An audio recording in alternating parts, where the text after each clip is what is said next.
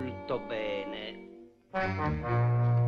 Dunque, caro commendatore, adesso che siamo da soli a soli e la signora non ci sente, Dica, dica. Ci vuol dire che cosa nasconde? Io?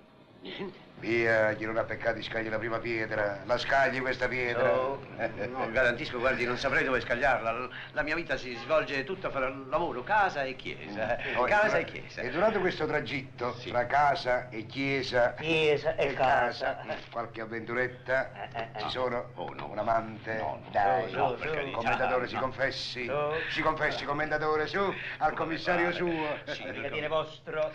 Io garantisco che, che alle donne non ci penso nemmeno, signor commissario. Ho capito. Sì. ho capito. Cosa? Eh, No, no, niente, è un affare mio.